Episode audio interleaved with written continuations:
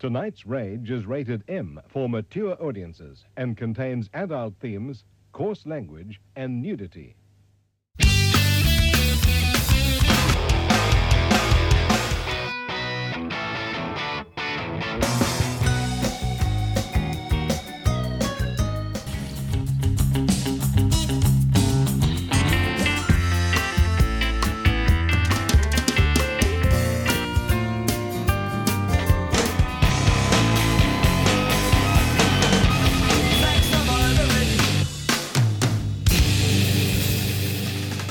Like a lot of people my age, I grew up on the VHS tape. I used to tape stuff on TV and watch it back before so called on demand services took over our lives. Because I couldn't just click on a YouTube link, I used to tape music video shows in my pre teens so I can watch them back. I would watch those tapes until they were distorted and live in the world of these film clips over and over. I can tell you the entire running orders of some episodes of video hits from 1988, including when the ads were and the strange hit predictions that broke up the countdown.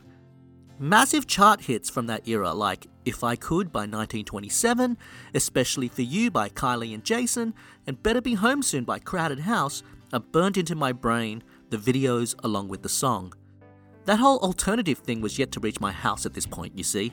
I'm pretty sure in 1988, at age 7, I didn't know anything about Sonic Youth. Sometimes all you even knew about an artist was from the film clip. I was too young to buy albums or have access to the album artwork where there might be a precious photo of the band. So it was vital to learn that Crowded House was just three guys and that they were kind of funny. Paul Hester holding up an upside down cue card still sums up that band for me. It made me love them despite being quite a sad song in retrospect, and it's weird that a seven year old would like it at all. I never had a spouse stay out and not let me know where they are by 1988. I had one source of artist information, and that source told me that Jason and Kylie were a genuine couple and sometimes had it hard juggling their acting commitments and being together, like in the Especially for You film clip. Or that 1927's rehearsal space was the actual church in their film clip for If I Could. When the alternative explosion of the early 90s did happen, I learnt a lot about those bands through their film clips. The essential fashion tips flannel and long hair for grunge, or Adidas for Britpop. That was all learnt from film clips. And the resource poor Australian independent music scene got into it too after a while. Clips went from being non existent in the 80s to cheaply made performance showcases and finally expensive artistic statements. It also helped that there were more places for a film clip to be seen. An indie band in the mid 80s had no reason to make a film clip because who would ever see it? That changed in the 90s with the rise of music film clip shows. In Australia, on the indie side, there was one music video outlet that was more important than any other. One that I believe plays a part in what bands hope to achieve in their career. Because everyone wants different things when they play in bands. You might want to make money, you might want to have a lot of sex, you might have some artistic idea to express. You might want recognition for your technical abilities, but I would reckon every indie band in Australia on that list of achievements is they would like to host the Australian music film clip show Rage. Welcome to Just Ace, a podcast about the 90s Australian alternative music scene, whatever the hell that means. This week we are looking at Rage and the music video. Hi, we're something for Kate. For the next couple of hours, we will be very seriously earnestly and with a high degree of angst be programming rage. So uh, if you uh, if you just want to be brought down, depressed, uh, I don't know, just put your feet up and uh, listen to some songs, I guess. Rage was and still is a music film clip show shown on the government funded Australian Broadcasting Corporation. It's been running for over 30 years, offering film clips overnight, from late evening until early the next day, on Friday night into Saturday mornings and Saturday nights into Sunday mornings. It started around 10:30 in the evening or sometimes later and ran into 9 a.m. in the morning. You could watch the start of Rage, go to sleep, and then catch the end of Rage. That meant that every week on the national broadcaster, there was some 20 hours of music programming. Sure, it was all in the middle of the night, but that's when the music weirdos were up anyway. and it probably gave them more freedom to air just about anything. Rage started on the 17th of April 1987, but spent much of those first few years finding the format that would make it loved by Australians. It was a reaction to two things the arrival of music programming on commercial TV and the ABC's desire for its TV stations to not have to shut down at the end of the day and actually have some sort of programming run all night. This was the 80s. TV stations actually turned off at the end of the day. But the ABC wanted to innovate and go 24 hours a day. An ABC producer, Mark Fitzgerald, was tasked to work out how to fill that dead air, and the idea he hit on was the idea of music film clips. There was no grand vision of supporting Australian music or anything, it was just filling a hole. Here's a new segment discussing the launch of a 24 hour ABC with Rage front and centre. Music television was also a novel, exciting idea in 1987. Australia already had some. MTV Australia also started in 1987 as a late Saturday night show on commercial network Channel 9 hosted by Richard Wilkins. Video Hits on Channel 10 launched in February of 1987 playing a long block of music film clips on Saturday mornings. So, in a way, it was just the ABC jumping on the latest trend. Rage's name was going to be Rage Until You Puke. The phrase came from Triple J presenter Lillian Pascoe, although it was quickly changed to just Rage. The colourful logo apparently comes from the vomit inspired origins of the name. Rage couldn't be like MTV and video hits. MTV had hosts and they could go out and record segments. Rage couldn't afford a host, so they never had a regular host. They don't do story packages, they don't do music news, and they don't go out and film stuff. It was cheap programming, which is probably one of the reasons why it survives, no matter how much the Conservative governments cut ABC's funding. It wasn't like the ABC didn't support Australian music with performances and segments. They had Countdown Revolution for that, a show that we will talk about later. Meet your new leaders. My name's Janet. I'm Andrew. I am Rusty. Uh, collectively, apparently, we're known as You Am I, and uh, we're programming Rage tonight. So pay attention. But at least Rage's playlist was adventurous and free from commercial concerns. Like the radio station Triple J, who were also on the government owned ABC, the show didn't need to sell advertising. They didn't even really need ratings. It's the great argument for state funded broadcasters. There is a freedom to push the culture forward and to challenge people. And when the alternative scene flooded the music scene, so too did those bands flood Rage. I can't remember when I first heard about Rage. It always seemed to be there. I probably caught it first in the mornings because in the late 80s they ran the charts on Sunday mornings. Video hits on the rival Channel 10 also did the same. I remember flicking between the two as a kid, often just to catch the same song again that I liked. It just seemed like another countdown show, but with no guest and weirder graphics. But the older I got, the more I discovered Rage on late at night. First on Saturdays because I loved The Late Show, an ABC sketch comedy show, which will actually come up again in this podcast. I would stay up and watch The Late Show, and after it would be Rage, that nice pop music countdown show. So sometimes I'd just leave the TV on and see what was next. Maybe some nice pop music? But no, Rage at night was something way weirder. I can tell you what it says on the box. Rage on Friday nights was new releases, and on Saturday nights it was actually hosted by bands. Let's talk first about Fridays.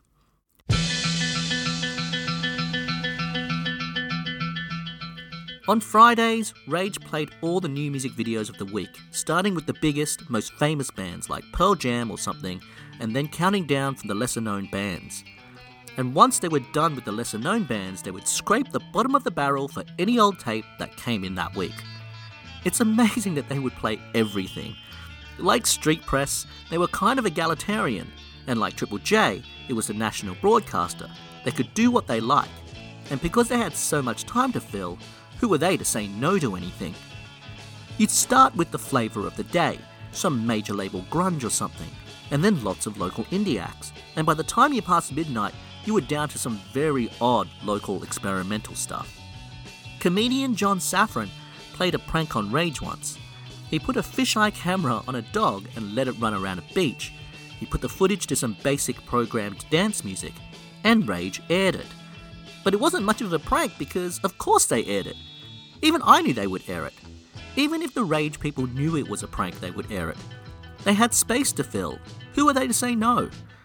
I've often sat up late watching Rage and thought to myself, I know this video clip is trying to pass itself off as arty, but a five year old kid could have shot it.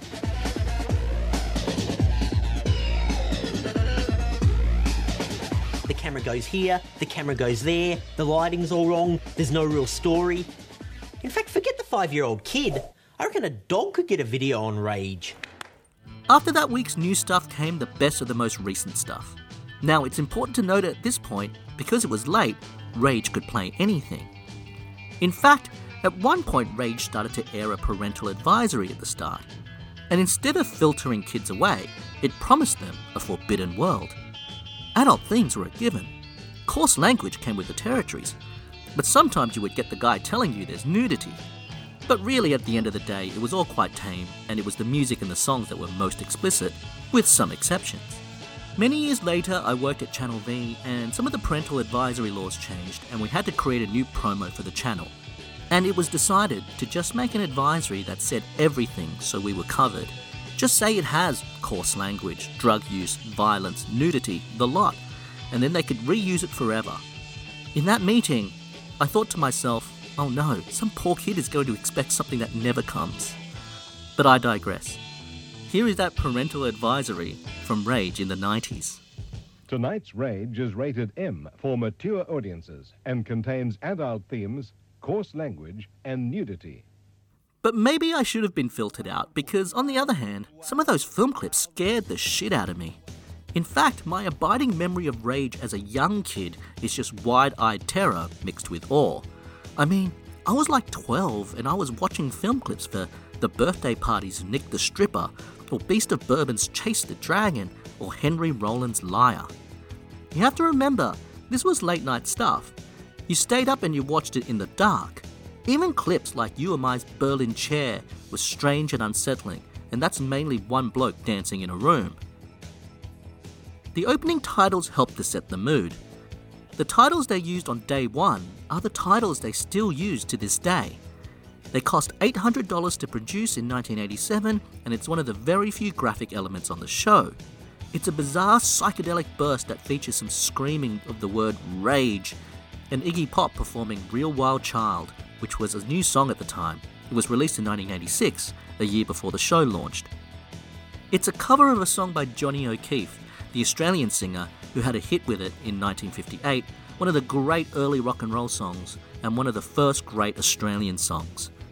So the theme to Rage is weird, countercultural, punk, and Australian, which fits with Rage. And it also scared the shit out of me. Go and watch the Rage titles on YouTube on its own, or show it to someone who has never seen it. It's weird, right? Apparently, there is always pressure on the show to refresh and update its look, but the titles are so iconic. In 1988, they actually ran a poll to see if their audience wanted it to change, and they voted fuck no. It wasn't just the weird clips, it was also the amazing songs. The longer you dig in, sometimes they would play some obscure gem from music history. Rage is where I first heard songs like Love Will Tear Us Apart by Joy Division or I'm Stranded by the Saints. And that music education would also be at the heart of what Rage did on a Saturday night.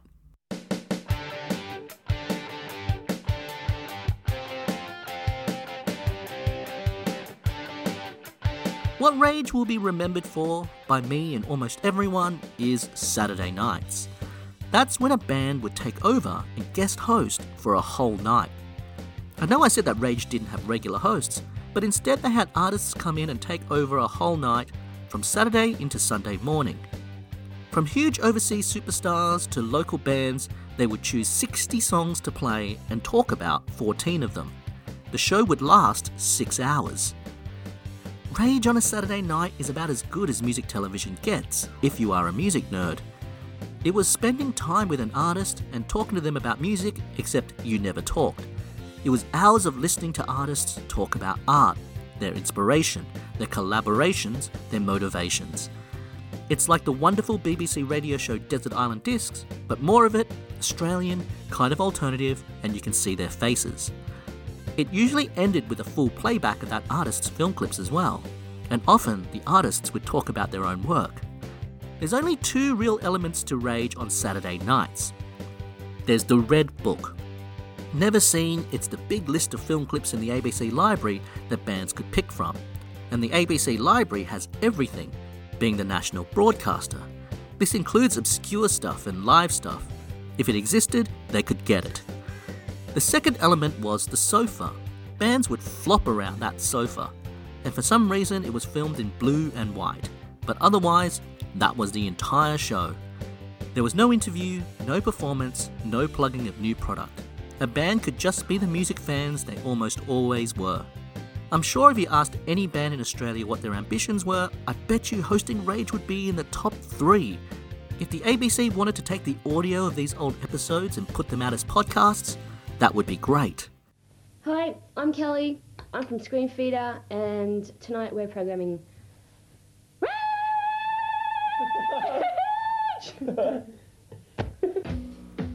Before the internet, you had no idea who might be hosting. You would hope that it was a band that you love and maybe one that toured recently, and they might have stopped by on Rage.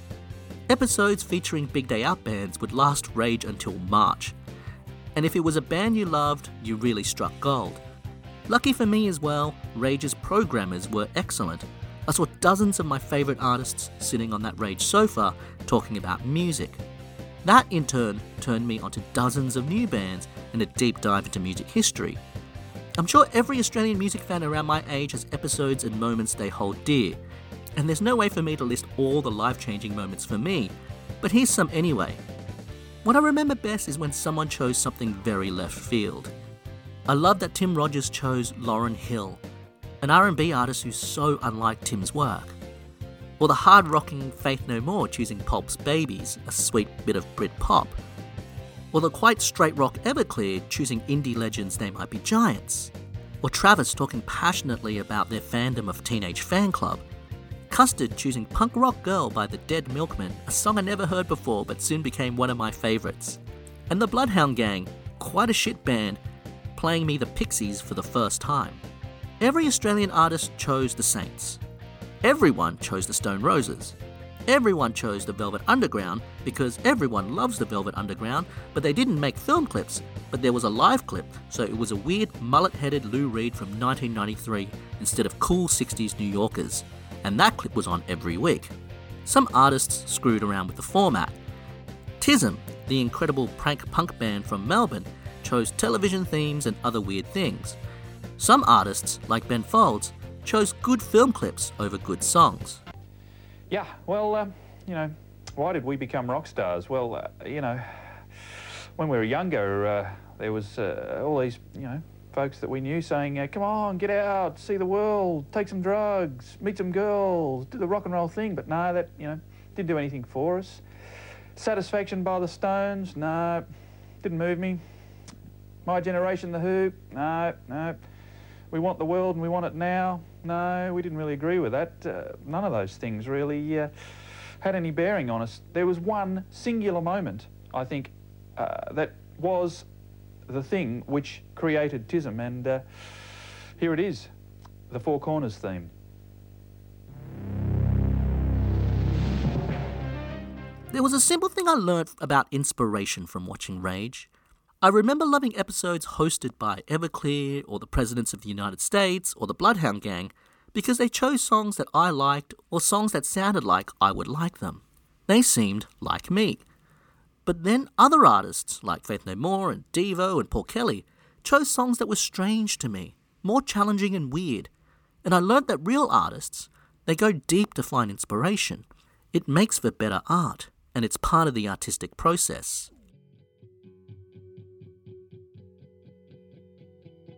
I'm not sure I ever hated any episodes. Some artists worked in genres I didn't care about. There were certainly a lot of artists who sat on that sofa that I'd never heard of in my teenage years. I'd still give them a few songs to prove themselves, though, until I had to sleep. For the Australian bands in the 90s, especially on the alternative side, Rage meant a lot of good things. Firstly, it was a place to get your film clip played. No matter how small or up and coming, there was an outlet, and a big national one, watched by hardcore music fans. And as the decade rolled on, Rage was the only place you could see certain clips because they were too weird, too offensive, or just too obscure. The bands at the start of the 90s, like Rat Cat, Hummingbirds, and Clouds, had to make shiny film clips to try and get on commercial countdown shows like Video Hits. By the mid 90s, Regurgitator, Tism, and Custard could be as weird as they wanted in their clips, and it didn't matter, and they could still be huge. They could even put out singles that had dreaded coarse language. Some of the commercial shows like Video Hits and Video Smash Hits, which started in 1990, only went alternative because they had to, because the music charted. And yes, there was a show called Video Hits and a rival show called Video Smash Hits at one point. In fact, Video Hits was sponsored by Pepsi, and Video Smash Hits was sponsored by Coke, so it's just the Cola Wars played out on Australian music television. They really must have hated each other. Video Smash Hits actually put out a couple of alternative compilations with bands like You Am I, Clouds, and The Welcome Mat on them, but it seemed like a branded cash in. No one who worked at Video Smash Hits had ever heard of The Welcome Mat. Hi, I'm Amma. And I'm Simon. And I'm Andrew. We're all collectively called Rat Cat. And We're programming Rage tonight. for the next four hours. So keep your keep your eyelids open. Don't fall And asleep. get all the food Don't and drink you need out now so you don't have to move. It was Rage that had everything. So much so that there are dozens upon dozens of Australian music film clips up on YouTube, and they are taken from Rage with Rage titles still on screen. It's the only place that played them. You can track some trends in film clips at this time. The early 90s moved away from some of the hard ons clips where they're just performing to shinier and more manicured performance clips like Rat Cat's That Ain't Bad or Cloud's Hieronymus. You wanted to see the guitars and the band. Then guitars became ever present and it didn't have to be the focus. Bands and their directors got more inventive. They also didn't need to get expensive lights to sell beautiful faces. It's okay, Rage will play it no matter what. You Am I's Berlin Chair is a weird one shot clip where the band appears in the final seconds. Custard's Pack Your Suitcases is in black and white and very quirky. Then, by the time you passed the mid 90s, you got purely art clips like Tism's Greg the Stop Sign or the animated clips by Regurgitator. And the budgets got bigger as the bands and the scene got bigger. Plus, there was the possibility of getting played in the US or the UK, especially when these bands started to sign overseas deals. And by the 90s, Rage was joined by Channel V and Recovery, and then you had several places to get your clip seen, but we are skipping ahead. There's plenty of time to get into all that. The other way Rage benefited local bands was having several of them host the show over the years. The first guest in 1990 was Andrew Denton, who is a comedian and best known as an interviewer these days. He was soon followed by hundreds of musicians, and although they had some huge names, they didn't need to just have them to get ratings. So they had Elvis Costello, Metallica, and Kylie Minogue, who all hosted Rage in the 90s, but so did the Hard Ons, the Hummingbirds, and Clouds. Pretty much all the big acts of the Australian alternative era got to go at some point, and I love so many of these artists, and it was so exciting for me to see You Am I host, or Custard host, or Jebediah host, and so many others. It's not only that they gave him a platform, it gave them six hours of space for these artists to show us who they are. In the mid 90s, Rage and Triple J would really come together. Triple J would simulcast Rage, and you'd tune into Triple J late at night and you caught Rage specials. Rage would also take the Hottest 100 and play all the songs with film clips and do the big video party of that countdown. So it tapped into the same audience as Triple J in many ways. But the Rage universe and the Triple J universe was different. Rage wasn't youth television. And Rage would deep dive into older music a lot. They would do specials on grunge and Britpop and metal, and it would go quite deep. Triple J was new and fast and moved on quick. Hello, I'm Melissa. I'm Angel. And I'm Veronica. And we're Silverchair. And you're watching your television. It's got Rage on. Yeah. But you can change the channel, but wouldn't be a good idea because there's some good songs on. In the last decade or so, any music study will tell you that the number one place for music discovery is YouTube. People might listen to music more on streaming services or radio, but YouTube is their way in to a new artist. Part of that is because it's free, but I would argue part of it is because it's visual, because film clips are always the best way to discover new music and a new artist, because you got to see them and they presented more information about what they were, the clothes they wore, the guitars they slung, and the worlds where they lived. So, apart from the great Saturday nights that got me closer to some incredible artists, I think I discovered more music on Rage than anything else, especially the old stuff, especially the influential stuff. Sonic Youth, Pavement, Pixies, The Hummingbirds, Go Betweens, and more. A thorough retelling of music history, told by great Rage programmers and the best musicians in the world. Every damn weekend for over 30 years on the national broadcaster, completely free with no ads.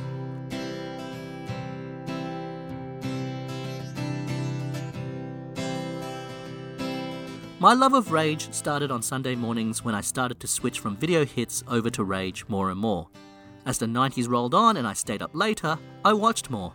The game was always let's just see what the next clip is before you go to bed. Just one more. I'll just see what the next one is. After the 90s, Rage stayed pretty much the same. As I grew up and moved out, Rage still stayed in my life. Coming home from a gig, you would always check what was on Rage before you went to bed and I would play the same game. Just see what the next clip is, just one more. And later again, when I lived overseas, I'd come home from a lovely night, and many times wished that there was rage waiting for me. The pay TV music television channels just weren't the same, and I'd watched them anyway for a bit because I learnt that habit from years of watching Rage. Of course, like everything else, the internet came along and changed everything. Now Rage publishes what's on before they play it, and film clips are all over YouTube. But still, Rage survives. It has lasted so long because it's cheap and it escapes every ABC budget cut. It is now the longest running music video show still in existence on the planet. And when it gets to 45 years, 10 years away at the time of this writing, it will overtake the UK's Top of the Pops as the longest running music show of all time. And there's no reason to believe it won't happen. One, two, oh, one, two, three, four. You're Tim Rogers, you're and you am I, and I'm sitting back here watching Rage. This episode, I have to thank Narelle G, who was the producer of Rage from 1995 to 2008. She is the keeper of the flame. There's a book on Rage, written by G. Released in 2010 and called Real Wild Child, the book tells a bit about how Rage works and is full of fun rockstar anecdotes. I like how G really puts you in the room and on the sofa with her writing. It's a really good page turner. There's also a healthy selection of stories about Australian artists like Tim Rogers, Tex Perkins, The Living End, Ben Lee, and much more. She followed it up with an actual academic thesis on rage. It's written academically, but it makes a lot of fascinating points, some of which I've stolen. I'll supply a link on the site. The ABC are not shy about celebrating Rage, despite never giving it massive funding. There's been 10 anniversary specials, 20th anniversary specials, and there was a Rage art display held in 2012 as part of the Vivid Festival. They also produced a one hour look back in 2017 to celebrate 30 years. It had interviews and showed clips from over the years, but is sadly not available to watch anywhere. There's been at least two Rage fan sites Rageaholic and Rage Again. Rage Again generates YouTube playlists from show notes so you can watch it all, but without the hosting bits. The hosting bits are my favourite bits, and some of the clips are on YouTube, but nowhere near enough. Again, links to both in the show notes. There have been three Rage compilations. The latest celebrated 30 years of Rage. I have no idea what this compilation is supposed to be or supposed to do. It claims to celebrate Rage in some way, but it's just songs that had good film clips from the last 30 years. It's so utterly random. It features Kate Ceberano, The Clouds, Missy Elliott, Tism, Britney Spears, MGMT, Madison Avenue, and other just random tracks from all genres and styles smushed together. No one wants to listen to this, and the thing that connects them, good film clips, is utterly lost on CD. But way better are the other two Rage compilations. The other two compile tracks that were the most chosen by guest programmers. These are the songs that inspired the greatest musicians of their day that also toured Australia at least once. Volume 1 was released in 1998, and I wore out my copy. A sequel was released in 1999. Each track is not just a classic, they are usually important to the story of music. Grandmaster Flash, The Specials, Husker Du. It was a great compilation for a young kid just taking those steps to learn about music history. For the purposes of our podcast, they don't have many Australian tracks. I wish there was an Australian tracks compilation. In fact, I wish there were some real stats here. The playlists are out there. There's all these hottest 100 statistics sites. I wish someone would make a Rage one so you can see the most chosen song from the 90s or the most chosen song from Australia and do all sorts of sorting. Someone get onto that. But across those two compilations, there are four Australian 90s tracks, and it's worth noting what they are. They are You Am I's Berlin Chair, Regurgitator's Kung Fu Sing, Dirty Three's Everything's Fucked, and Chase the Dragon, the film clip that scared the shit out of me when I was 12. This episode is just half the story. There's still a lot more to say about music television with Recovery, Channel V, and much more.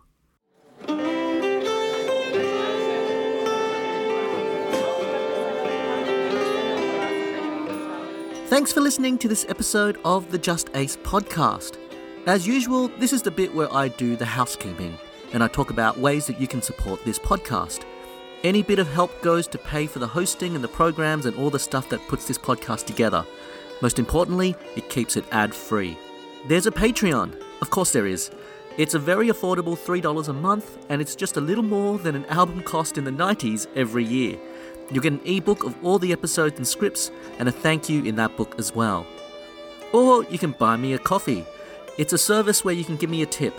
I'm getting lots of coffees, so thank you. Some people even bought me five coffees. I'm flattered and I'm caffeinated. The third way is to buy a poster. Check out the poster on the website. It features 160 odd people from Australian music in the 90s, and I drew it myself. Links to all that stuff in the description. There's no cost ways to support me too. Leaving the podcast a review on Apple Podcasts is probably the best way, and it's great for discovery. Five stars will do. Leave me a review if you like as well. The other no cost way is to tell a friend. Episodes 1 and 2 are still in the top episodes every week, so I know people are still discovering it and starting from the beginning. Otherwise, follow Just Ace on social media. I'm posting lots of extra photos and show notes and stuff about what I'm working on for season 2. And remember the website for playlists, show notes, and much more.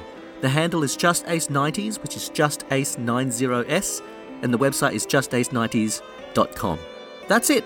Next week, more music and the story of the very first alternative band I ever heard, whatever the hell that means.